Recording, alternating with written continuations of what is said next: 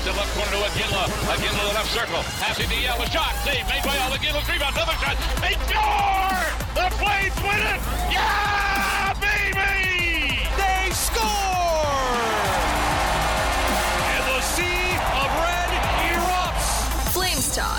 starts now on Sportsnet 960 The Fan. Here's Pat Steinberg and Wes Gilbertson. All right, let's get it going. This hour is underway on a Thursday, April 13th. With Wes from Post Media, it's Steinberg along with you from our Doug Lacey's Basement Systems downtown studio. We're available on Apple, Spotify, Google, Amazon, or wherever you get your podcast. Hi, Wes. How are you, buddy? Good. So the season is officially done. 82 of 82 in the books. So now what? And we still have locker clean out on Friday, which we will get to, and we'll bring you comprehensive coverage of on Flames Talk on Friday. We'll uh, get you lots and lots from there. We'll probably do some bonus stuff, uh, get some of the the things out there so you can hear them whenever you want them. But what does the next little while hold for the Flames? Locker clean out on Friday or not? It is April 13th. The next what? Two, three weeks? Is is that a is that a fair window as to when things get really interesting? Or are we talking about shorter timeline, longer timeline? Like I, I honestly I'm I've really been trying to drill down on this. Like, you know, finish the show late on Wednesday.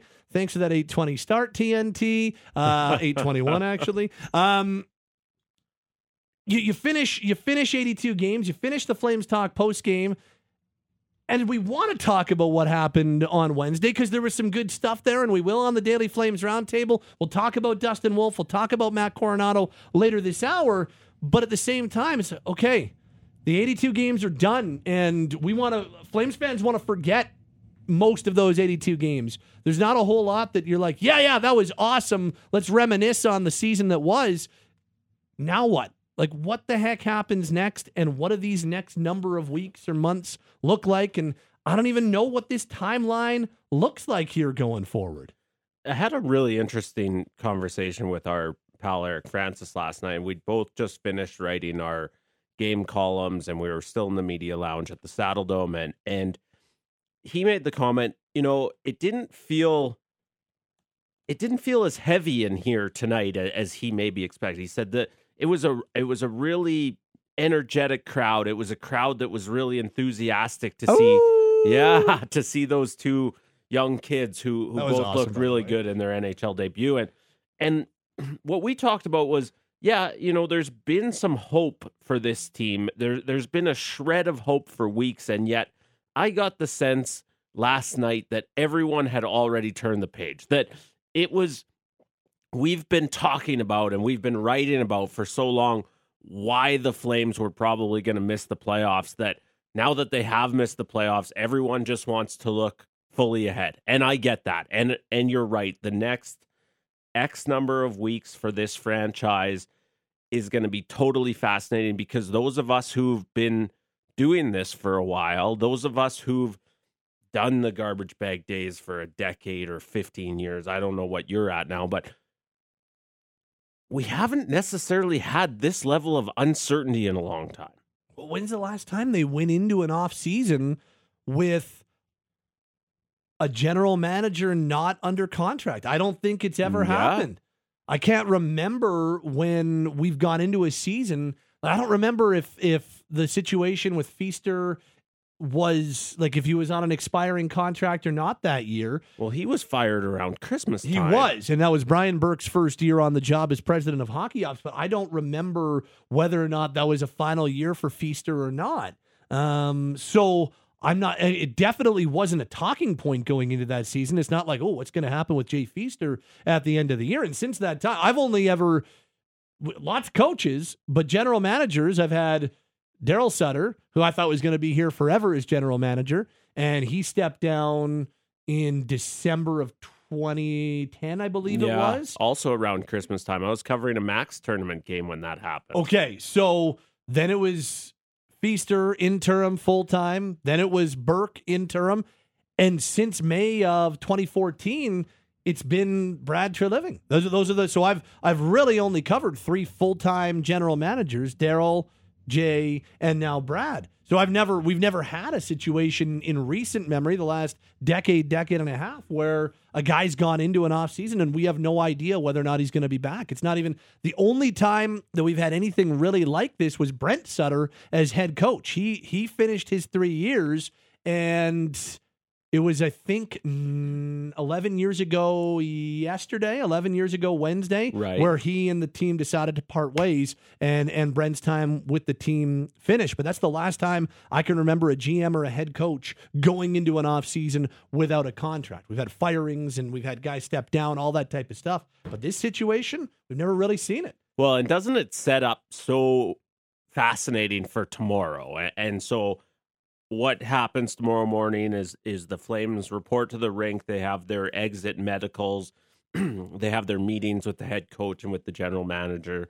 They say their goodbyes. They talk to us in the media, and you know, off they go, split for the off season. And we'll hear at the tail end of tomorrow from Flames general manager Brad Treliving, and and I'm curious what answers he can give us. You know, one of the big questions surrounding this Flames team is well what what's the future of the head coach? There's all sorts of speculation out there and and I'm in the group that would be surprised if someone other than Darryl Sutter was head coach of the Flames next fall, but there's plenty of questions out there. I know there's plenty of people listening, there's plenty of people on Twitter who think that coaching was the biggest problem for the Calgary Flames yeah. this year and would like to see a change. And so it's a fair question certainly tomorrow for Brad Treliving. Well, what What's your plan on the coaching front? How does he answer that? Because he doesn't know, or at least we don't know whether he knows if that's his decision to make. What's your plan with your unrestricted free agents? And we're not talking about big names necessarily. You've got Troy Stecher and Trevor Lewis and, and Milan Lucic and a few others. But well, what's what's your plan with your UFAs? Who's is, making that is call? he going to be there to make that decision on July 1st? What, you know, if you're looking ahead to the draft, who's the guy who walks up to the microphone and says, with the first pick or with their first round pick, the Calgary Flames are proud to select? Is that Brad Treliving? We, we don't know. And so tomorrow is going to be really fascinating because there's so many questions. And there's always in this business, and I don't mean our business, I mean in the hockey business, they're they feel the urgency. They they want answers as badly as we do. But when do we get them? And at what point does no news become news? I I don't know that either. I really don't know what to expect in this next few weeks. So let's let's start on the uh, Darryl Sutter front. Sorry, on the the Brad Treliving front rather you'd think they'd want some sort of clarity here soon. I know that his contract runs until June 30th, but if you're the organization, because there's two there's two kind of sides of this one. There's there's there's two parties involved in this one. This is not a Calgary Flames solely decision, and I'm I don't know if it's a Brad Treliving sole decision either. It's can they come up with a contract that's long enough or or that works right for the GM and for Brad? And are the Flames willing to meet his needs? Is he willing to accept what they're willing to offer him? So on and so forth. But you'd think they want that figured out ASAP. Like, hey, Brad, if so, this would be me. If I'm the organization, whether it's Murray Edwards or John Bean or whomever, hey, Brad, this is our offer. This is what we're willing to do. And could there be a little wiggle room maybe, but is this something that you're okay with? And if the answer to the question is no, then you have to say we're walking away because they got to figure out their stuff and they got to figure out what they're doing.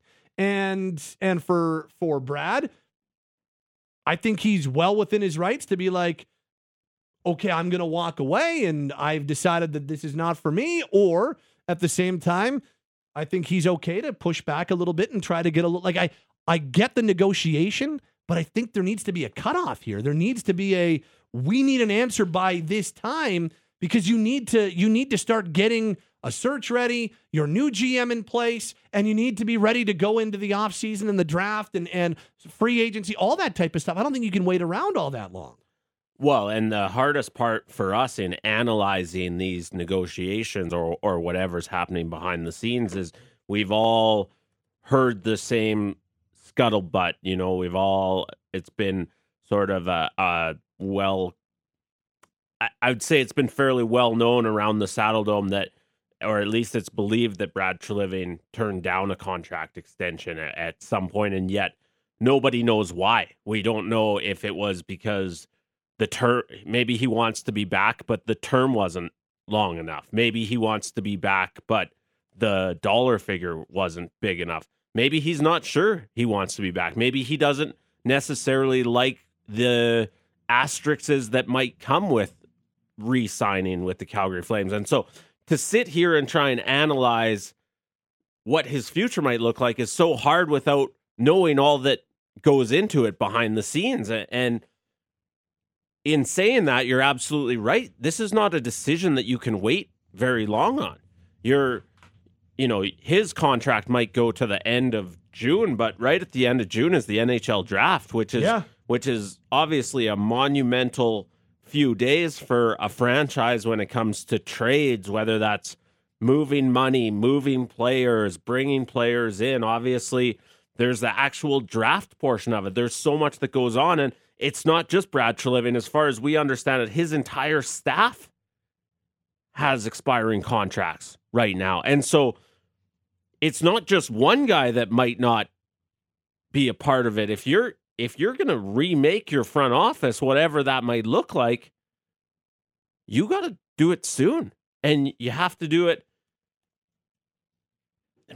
you you need to know who's available. You have to be able to talk to perhaps some of the guys who might be available. But first, you have to decide if Brad Treliving's your guy, and he has to decide if this team that he has invested so much in over the past nine years, and we see the way he wears every single game, if he's ready to walk away from that. Yep. I And don't know. And I, I, I, and he's keeping his cards so close to the vest, and has this entire time. Nobody really knows what Brad's thinking. Like the the top insiders don't know what Brad's thinking, and that's good negotiating on his part. That's uh, like I, I get what he's doing, and yet if you're the org, you need an answer, and if you're Brad, you gotta you've got to. I, I am more fascinated about where Brad Treliving finds himself and how he decides to to handle this because let's let's just for instance say that he has a contract offer on the table. It's X amount of years, whatever.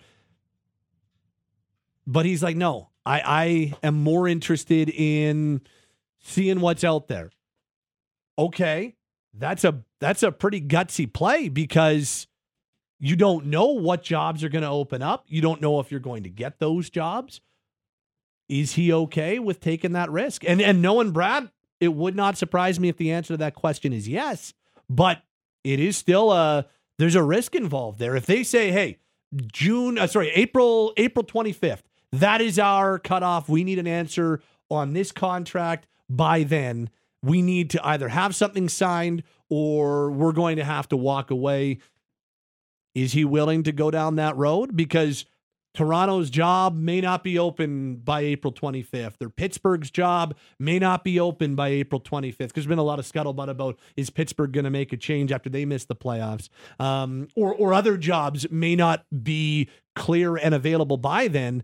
Is he willing to enter that limbo land? And and if he is, then he's got a lot of leverage. And if he's not, well, then maybe he signs. I just if you're the Flames, I'm trying to put myself in their shoes you need an answer soon because you can't let this you can't wait until every GM job in the NHL is figured out to get your answer from Brad. And that's why they may have to make a decision on their own. It's kind of no different than what we're talking about with like what the Flames are going to do with Elias Lindholm. If you if, if if Elias doesn't give you the indication this summer that he's willing to re-sign, then you might have to be preemptive and make a trade anyway. So if you're the Flames, you might have to be preemptive, preemptive, even if you haven't heard definitively. You might have to say, "We need an answer. We haven't got an answer. We're moving on." Well, and on the flip side, if you're Brad, and maybe the organization has made it clear to him, but he needs to know how serious they are about bringing him back? If if he's absolutely the guy and they've decided, you know, we're we're to move mountains to keep Brad Treliving, then what's the holdup? And maybe it is that Brad's not sure whether the greenest grass is in Calgary at this point. You know that, and I listen. He's been doing the same job for nine years. If he wants to try a new organization, I, I don't think anyone would fault him for that. And yet, how badly have the Flames expressed to him that they want him back? How how offended is he potentially that they extended the coach before they extended the man who hired the coach? Mm-hmm. And what's that dynamic look like? And so it's such you'd love to be a fly on the wall for these discussions and and the rest of us I think are just guessing and that's what makes the next few weeks for me so fascinating because we're all trying to figure out and like you said the insiders the best of the best in the insider business they don't know what's happening how many times has frank come on on a tuesday on flames talk and said I don't know. Yeah. I don't know what Brad's thinking at this point. Or what Murray Edwards is thinking. Well, and that's the next part. It's Pat and Wes on Flames Talk this hour. Uh, let me read you a few texts at 96960 for those that are listening live. Is there a chance that Treliving's waiting on the status of Sutter? I'm not sure they saw, saw eye, to, eye to eye this year. Yes, I think there is a chance that that is, I don't know for sure, but I can't sit here and say there's no chance that that's what's going on. Absolutely, I think there's a chance of that being the case. Uh, this says, guys, I'm of the belief that Brad Treliving won't be the Flames GM moving forward. It's been close to a decade with limited postseason success. The team's at a true crossroads. Many UFAs coming up. A majority of his staff also unsigned. Sutter, I feel, could be back, but on a very short leash. That doesn't last beyond Christmas if the team gets off to a bad start. That's from Sam. This says the way Johnny left and upset Brad and the Flames, I can't see Brad doing that to the organization. Uh, Corey writes, any chance Brad becomes president of hockey ops, Conroy becomes GM, and hopefully Huska is the brand new head coach. Is there a chance? I guess. I don't, that's a very specific path. I don't know. Like, I don't, I'm not going to say no to very much in terms of what could happen because there's a lot of permutations as to what happens. This says Tree did not pick Sutter, and he's not allowed to make decisions he thinks are best based on owner's decree. He's walking, and rightly so. It's obvious. Um, this says, can I? Yeah, can I push back on that one for a second because I I've heard this numerous times that that Darryl Sutter was basically a decision that was just sort of foisted upon the general manager that he didn't have any say perhaps in who was going to be hired as head coach and and I would only say in everything that I've heard over the past 2 years since Darryl Sutter returned for his second stint at the Saddledome I don't think that was the case. I believe that was Brad Treliving's decision as well. From everything that I believe that Brad made that call to hire Darryl Sutter. Yeah, because Brad had talked to him about the head coaching job when it was open previously. And so I just think to and and this rumor's been floating around forever, and I understand where it comes from. We all know Murray Edwards is very fond of Darryl Sutter and the the job he's done in various capacities for the Flames organization over the years, but I don't believe that this was a case of Brad Treliving having nothing to do with the return of Darryl Sutter. Um, and I I I agree. This says, I'm guessing Tree's not able to work with Sutter, so the conversation with owners will be like him or me, and owners are not going to fire Sutter, so Tree will walk and be at the draft table for Pittsburgh. Okay. Uh, this reads, There's no way that Brad and Sutter should be gone. They still finished 11 games above 500. I know they didn't make the playoffs, but there's really easy reasons to see this. The too high expectations and acquisitions did nothing, and the goaltending didn't help. Uh, this says I've been seeing this since the beginning of the new year. Darryl Sutter and Murray Edwards are buddies, and Treliving's gone. Sutter will be the new GM, and then they'll probably name Kirk Muller as head coach or bring in another old style coach. Flames are going nowhere fast. Again, I don't uh, I, I don't think that Darryl has eyes on being the general manager of this team. I really, really don't. No. Everything that I'm led to believe is that's not something that he's super keen on being GM of this team because – I, the I think coaching is where Darryl knows he's best at, and you don't do two jobs in this day and age anymore. I believe that on and and I could be wrong. I've been wrong a gazillion times before, but I believe on October 12th or 14th or 11th or whatever night the Flames open the 23-24 season, I believe Darryl Sutter is going to be standing behind the bench. Okay. Well, and that's the fascinating part because you talk to depending on who you talk to or you who you listen to, it's yeah, I think that Darryl they'll find a way for Darryl to be gone, or Darryl will de- Darryl will definitely be back. He's owed X amount of money, and his contract extension hasn't kicked in. And here's what I can tell you about the Darryl situation and the Darryl Sutter decision that is looming. Nobody really knows because of who that decision lays with. And that decision lays with the majority owner of the Calgary Flames, Murray Edwards, and nobody knows what Murray Edwards is thinking. Honestly, that that guy that guy doesn't leak. That guy doesn't talk to insiders. That guy doesn't talk to you or I. Um, I believe in you, and I've talked about this before, like kind of off the air, off mic, but I believe this decision lies way above anybody that we talk to. I really do. I, I believe mm. this lies Yeah. with Murray Edwards and whether or not he believes there needs to be a change in that regard. The only way that that changes, because you're absolutely right, as we sit here on April 13th, that's the case. Could it change with Murray Edwards either re upping his current general manager or hiring a new general manager and giving that person the power to make the coaching decision that they see as best for the Flames? But right now, with a general manager on an expiring contract, and listen, if you're going to fire a coach in the NHL, it always runs through the owner, anyways. This is not a decision that doesn't get run to the top of the flagpole. But as of today, absolutely, this is in Murray Edwards' hands. And as you summed up so well, we don't know what he's thinking. Nobody knows what he's thinking. And we really don't ever know. He, he rarely does interviews. And and look, I haven't even seen him at the Dome too often this season. I've seen him once at the Dome Yeah. this year. Not saying we don't swim in the same pools. I'm in the media lounge. He's in the owner's box. Not saying that he couldn't have been at, at far more games than that, but I've seen him once as well.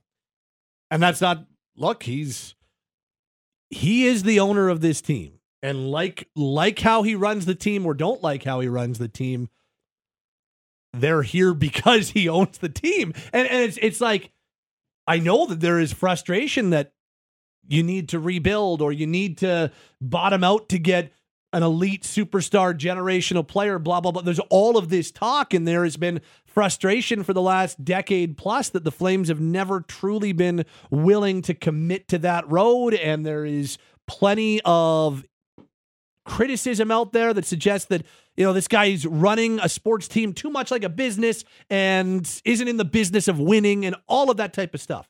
And some of it I think is absolutely fair. I really do. But in the end, he still owns the team. And he does he owns the team and runs the team how he wants, whether you like it, whether I like it, whether you listening like it. And so he is one of the he's not he's not Jerry Jones, he's not Mark Cuban, he's not an owner that is very often publicly accessible. I think over the last 15 years that I've been covering the team, I remember Rob Kerr interviewing him once. And he's uh, he holds a lot of power in the Gary Bettman inner circle Yeah. but he doesn't is not very often publicly accessible. And I'm not saying this as a criticism. I'm not saying this as a that's the way you should do it. I'm just saying these are the facts and because of that, honestly, with a decision as far reaching as a guy who has been so entrenched in Calgary Flames lore since the early 2000s like Darryl Sutter, I do not. You say that you're confident that he he's back next year as head coach, and I love that you're able to be that confident because I honestly don't have a friggin' clue. Well, and I think the business part is a big part of it because we're talking about a Flames team that spent to the salary cap as they have you know done for the for as long as recent memory goes. Yeah.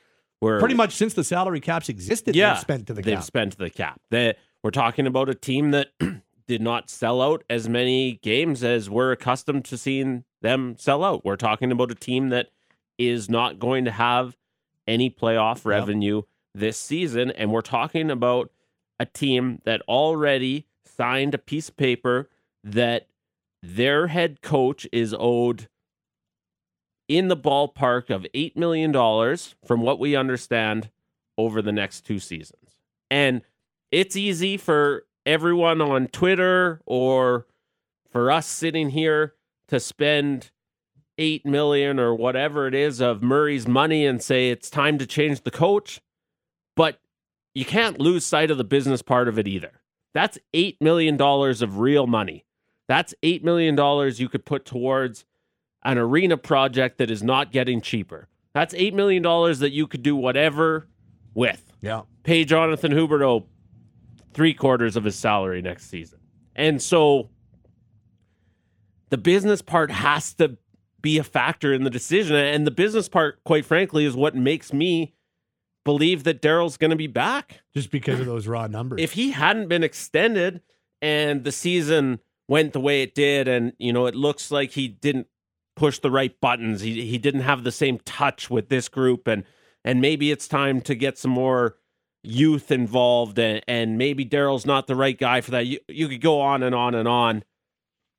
If he wasn't extended, I think it might make sense to make a change. But locked up for two more seasons, I just don't see it happening.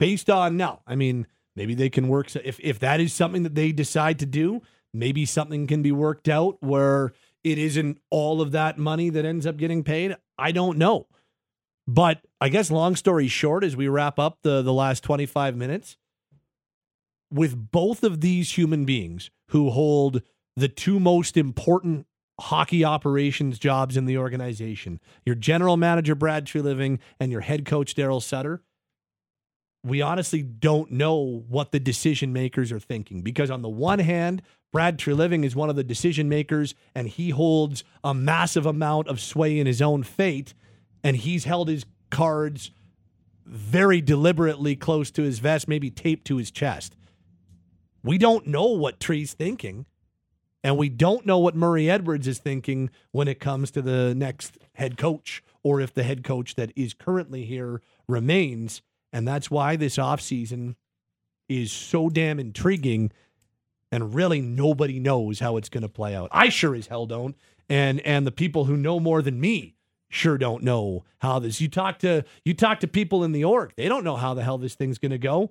And thus here we are in this weird limbo land that I don't think we're going to get any clarity on in the next 24 or 48 hours. That's for sure. You know about the only thing that I think we know for certain, and it's part of why I and I'm sure you would agree with me have so much respect for for both Brad and, and Darryl is here's the part I can guarantee you.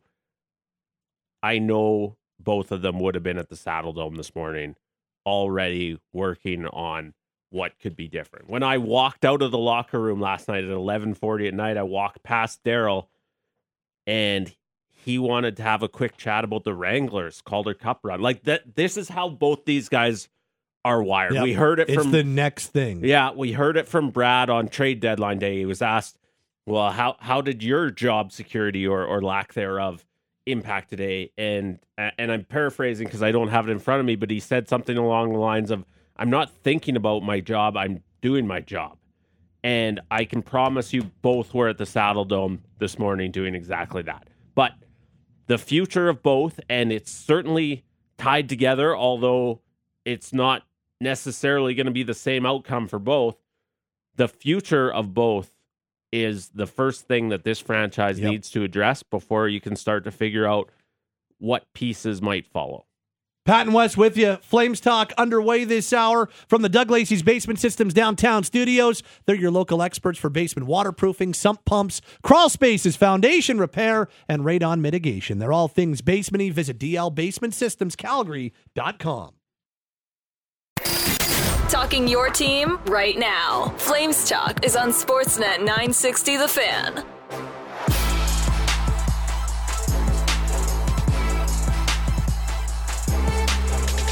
All right, time for our Daily Flames Roundtable, brought to you by Mercedes Benz Country Hills. Pre select your summer tire package now, and they'll store your winter tires all summer long. This program's available until they run out of space. Visit Mercedes Benz Country Hills.ca. It's Pat and Wes along with you, soon to be joined by the voice of the Flames, Derek Wills, as well. And we haven't talked about Wednesday's win over the San Jose Sharks, and we're not going to break down the um, X's and O's of the win Period over the San. Jose Sharks. No, I don't think we're going to look too much into the power plays or the uh, offensive zone entries or anything like that. Um, but I'll ask this, and, and Wes, you go first.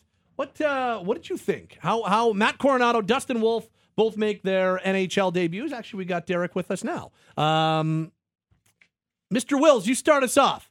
Matt Coronato makes his NHL debut on Wednesday night. What uh, what do we think? Well, I'm going to preface my answer on both Matt Coronato and Dustin Wolf by saying that I find it very difficult to evaluate a player or players in a meaningless game like last night's. But it's all we have to work with as far as those two guys playing in the NHL goes. So, uh, as far as Matt Coronato, I was really pleasantly surprised by how easy he made the transition from going from the Harvard Crimson to the Calgary Flames look. Uh, And again, it was a, a meaningless game, game 82 of the season, uh, with the Flames having been eliminated in game 81. But I actually thought that he was one of the better Flames players last night. And maybe it's because, unlike the other guys who had been fighting tooth and nail for a playoff spot for days, weeks, and months, uh, and didn't have that adrenaline pumping through their veins anymore, he did with his parents in the building and with it being his NHL debut. And after practicing for a couple of weeks, uh, I'm guessing he probably wanted to play pretty badly. So there, there was no doubt that he was juiced up for last night's game. And I thought he was dangerous all night. Four shots, six attempts. I would say three or score four pretty good scoring chances. And I know he didn't put the puck in the net or pick up a point last night, but he certainly had plenty of opportunities to. So all in all, guys, uh, I thought it was a really impressive NHL debut for Matt Coronato and a good game for him to build on. I still think it's more unlikely than likely that he starts next season with the Flames. I think it's probably more likely than unlikely that he starts next season with the Wranglers, but who knows? Uh, it'll certainly give him a, a boost of confidence going into the offseason. what I really liked, gents, and, how many times have we talked on this roundtable or, you know, in passing at the Saddledome about the tendency that young players or rookies or call ups have to defer. That, you know, they're always looking to pass. They don't want to step step on anyone's toes. I loved that about five seconds into his first NHL game last night, Matt Coronato got the puck, managed, as he told us post game, to not fall down in the neutral zone, and went in and ripped a shot just over the net. It glances off a defenseman's stick, I think, and, and winds up high. But that was probably the thing, and, and it was right at the start, but that was the thing that struck me the most last night about Matt Coronato is here's a guy who was anxious to fire pucks on net. You saw why he has been such a prolific scorer at other levels. You didn't see the finish, but you saw the nose for it, and you saw the willingness when the puck is on your tape to fire it. That was the thing that struck me. And Derek, I'll just echo what you said because it's such a great point. That was not a good setting to gauge a player.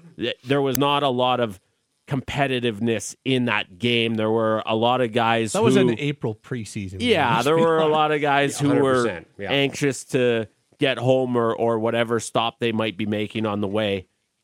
And yet, good on good on the kid. He waited for the opportunity the last couple weeks. He did not look out of place in his first NHL game, and I think he'll take some confidence into the summer. I'm not sure how far behind he is on his homework at Harvard. He might have other things to worry about for a few days, but he should take some confidence because he looked like a guy who can eventually produce at this level. I liked his answer, guys, when intrepid reporter Wes Gilbertson asked him post game on Wednesday night.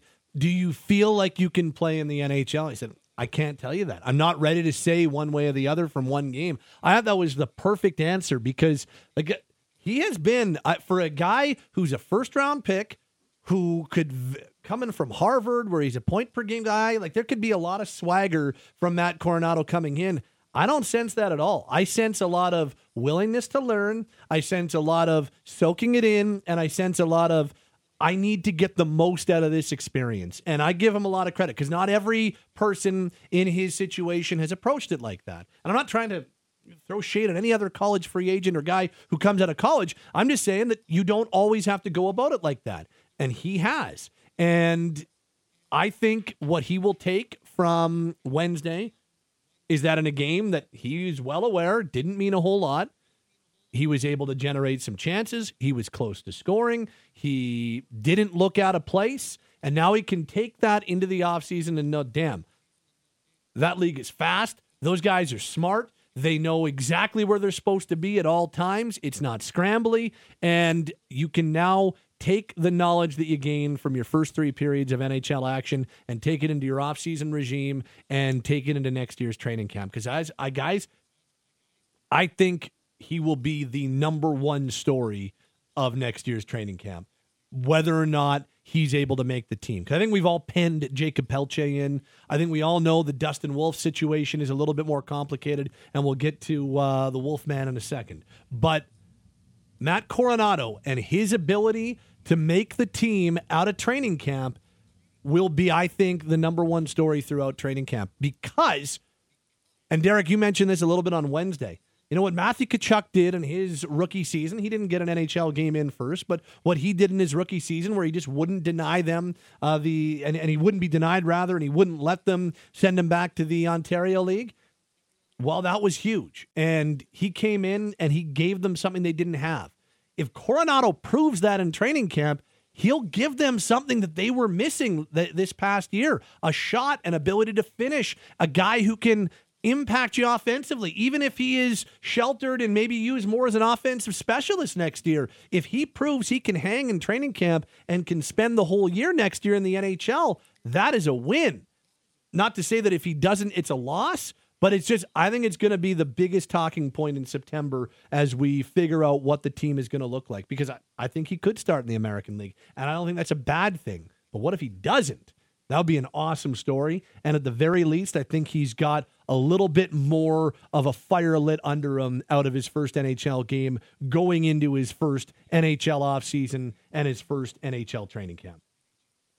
Yeah, and the one big difference between comparing Tkachuk to Coronato, which I did on our post-game show Wednesday night, just because I think even the Flames had Matthew Tkachuk penciled in to go back to the London Knights. I don't think it was in their plans for him to go right from being the sixth overall pick in the 2016 NHL draft to, to being on the roster in the fall of 2016. But uh, to your point, Pat, he was so good during training camp and the preseason, he didn't really give them a choice. And the difference is they only had two choices keep him with the Flames or send him back to the Knights. What they couldn't do then was send him to the AHL. So that's one difference between Matthew Tkachuk and Matt Coronato is that next season they've got a choice. You can keep them in the NHL or you can send them down to the AHL, which is why I think it's probably more likely that he starts the season with the Wranglers than with the Flames, especially if uh, Darryl Sutter is behind the bench, because as we know, young players have to prove it. But there's one thing that I think the Flames have been looking for more so than anything else in the nine seasons that I've been calling their games a top six right shot right winger who can score with relative ease.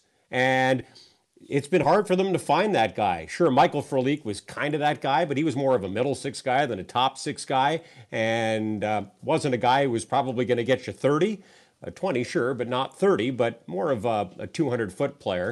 Where the Flames you know, brought in Troy Brouwer and James Neal, and then finally found their guy when they traded for Tyler Toffoli, who's who's the best player this season? Top six, right shot, right winger who can score, and he scored more goals and produced more points than anybody else on the team. But uh, he's also uh, a pending UFA, so you might have to replace him at some point in time. And maybe Matt Coronato's the guy who will do it. And what's a real shame, fellas? And, and again, this is coming from a guy who spent 13 years in the AHL, calling games in that league. I wish the Flames could send him down to the Calgary Wranglers to get him some more pro experience, to allow him to go on uh, potentially a long Calder Cup playoff run. And I've heard from so many players and coaches and managers over the years that the closest you're going to get to playing an NHL game is playing in AHL playoff games. So that would have been a great experience. That's not on the table, unfortunately. But hey, he got his first pro game under his belt. He looked good. It's too bad he didn't score a goal or at least pick up a point. But uh, hey, at least he came close a bunch of times. I'm uh, I'm gonna maybe be telling tales out of school a little bit here, but I was thinking about this when we were talking and when you know when Pat raised the point about potentially Matt Coronato being the biggest story of training camp next year, and I can certainly see that being the case. I remember hearing second or third hand when the Flames signed Walker Duehr two years ago, and he comes out of college, obviously not as a highly touted guy, but he comes out of college. He joins the Stockton Heat, who were set up at the Saddledome that season during pandemic precautions. And what I've heard through the grapevine since is that Darryl Sutter watched a couple of Stockton Heat games at the end of that season and didn't leave the rink especially fond or especially impressed is a better word for it with this young guy that they just signed out of Minnesota State. And fast forward to training camp the next year, and Walker Duehr almost makes the team. Came into training camp and was one of those guys who stuck around to the very end. And I say that as a way of setting this up. Matt Coronato, with the first impression he made last night on the Flames coach, and we all heard Darryl Sutter's post game comments, has already given himself a step up going into training camp yep. next season. Now, he, he has to do the most important part, which is show up and really impress in the fall. But that's a heck of a start for a 20 year old who was playing junior A hockey a couple years ago. For sure. Um, Daily Flames Roundtable. Wes, Derek, Pat on this Thursday edition of Flames Talk. All right, what did we think of Dustin Wolf's NHL debut on Wednesday? You know, it's interesting. You know, I. Sorry. You guys were in uh, unison there. You could form a boy band. I don't know what you'd call it, but you could. Um, you know, I said Flames that talks back, I thought baby. one of the advantage. Oh boy, you know I, how I said that I thought one of the advantages that Matt Coronato had on pretty much every other player on the ice last night was the fact that uh, he probably had way more adrenaline pumping through his veins than anybody else who was playing just a meaningless game at the end of the season. Well, I think that is an advantage for a forward or for a defenseman, but I'm not convinced that that's an advantage for a goaltender because I think you want to be calm, cool, and collected if you're playing that position. And that's exactly how Dustin Wolf looked to me, especially once he settled in looked a little bit nervous at first, which uh, was to be expected. Uh, his parents were in the building for his NHL debut, and he had worked so hard to prove so many people wrong at every level of hockey to, to finally get to the best league in the world and to be playing in front of uh, fans against your hometownish team that you grew up cheering for. He must have had a lot uh, bouncing around between his ears last night, Dustin Wolf. But, you know, I thought he settled into the game really well and only gave up one goal. And when I think about that goal, would you like a little bit better rebound control? Sure. Uh, would you like uh, to close the five hole? Sure, but that's nitpicking. You know, ultimately, I think it was probably more on the five guys in front of him than it was on him. So, really impressed by Dustin Wolf. And here's the other thing that I would say the knock on Dustin Wolf, and maybe the only knock on Dustin Wolf throughout his career, is that he's too small. Guys, he didn't look too small last night. Not to me, anyway. You know, he's just under six feet. I've seen 5'10, I've seen 5'11, I've seen six feet even. Not sure exactly what his measurements are. Uh, he is an undersized goaltender, there's no doubt about that, both as far as height's concerned and weight's concerned. And the guy he is most often compared to is Juuse Saros, who's around the same height, but 15 to 20 pounds heavier. But I was almost expecting him to look small, especially because I'm used to watching Jacob Markstrom, who's 6'6, and Dan Vladar, who's 6'5, but he didn't look small last night. Now, again, you take what you see in game 82, a meaningless game, with a grain of salt, but I thought he performed really well. and make some big saves at key times in that game. I, key times. Again, I'm having a hard time evaluating players after uh, the Flames uh, were fighting for their lives for months, trying to keep their playoff hopes alive. And, and then last night's game just looked a lot different. Uh, as you said, Pat, uh, looked more like a preseason game than a regular season game or a postseason game. But that's all we have to work with. And I thought Dustin Wolf, much like Matt Coronato, was really impressive last night. And, you know, if Nikita Zadorov didn't steal the show with his first career multi goal game, uh, a natural hat trick, also his first career three point game, then maybe one of those two guys would have been the first star. Instead, they had to settle for second and third star, which was fun for them and fun for all of us. Uh, I know Flames fans enjoyed watching those two guys perform. So, uh, much like Coronato, I think a really strong debut for Wolf last night. I'll uh, I'll keep mine pretty brief because I can't hardly wait to find out how Pat fared in best bets last night. But your point, Derek, about the way the the sort of calm and composure that we saw out of Dustin Wolf last night, that was my biggest takeaway too. And I had a I had a conversation with his mom, Michelle, yesterday for a, a feature that I had a blast writing and, and it's still up at the Postmedia websites. And I asked her, Can you can you tell, you know, knowing this is his first NHL start, does he seem nervous? Can you tell he's excited? And Michelle said to me, Wes, the kid doesn't have a pulse. And that's what we saw last night. We saw what we've heard and what we've witnessed with the Wranglers. This guy is borderline unflappable if you talk to those who know him best. And I'm not going to say after one NHL game that that's what I'm calling him at the NHL level, but he looked pretty damn calm to me in a situation that he really shouldn't have been. So good on him. A really nice debut.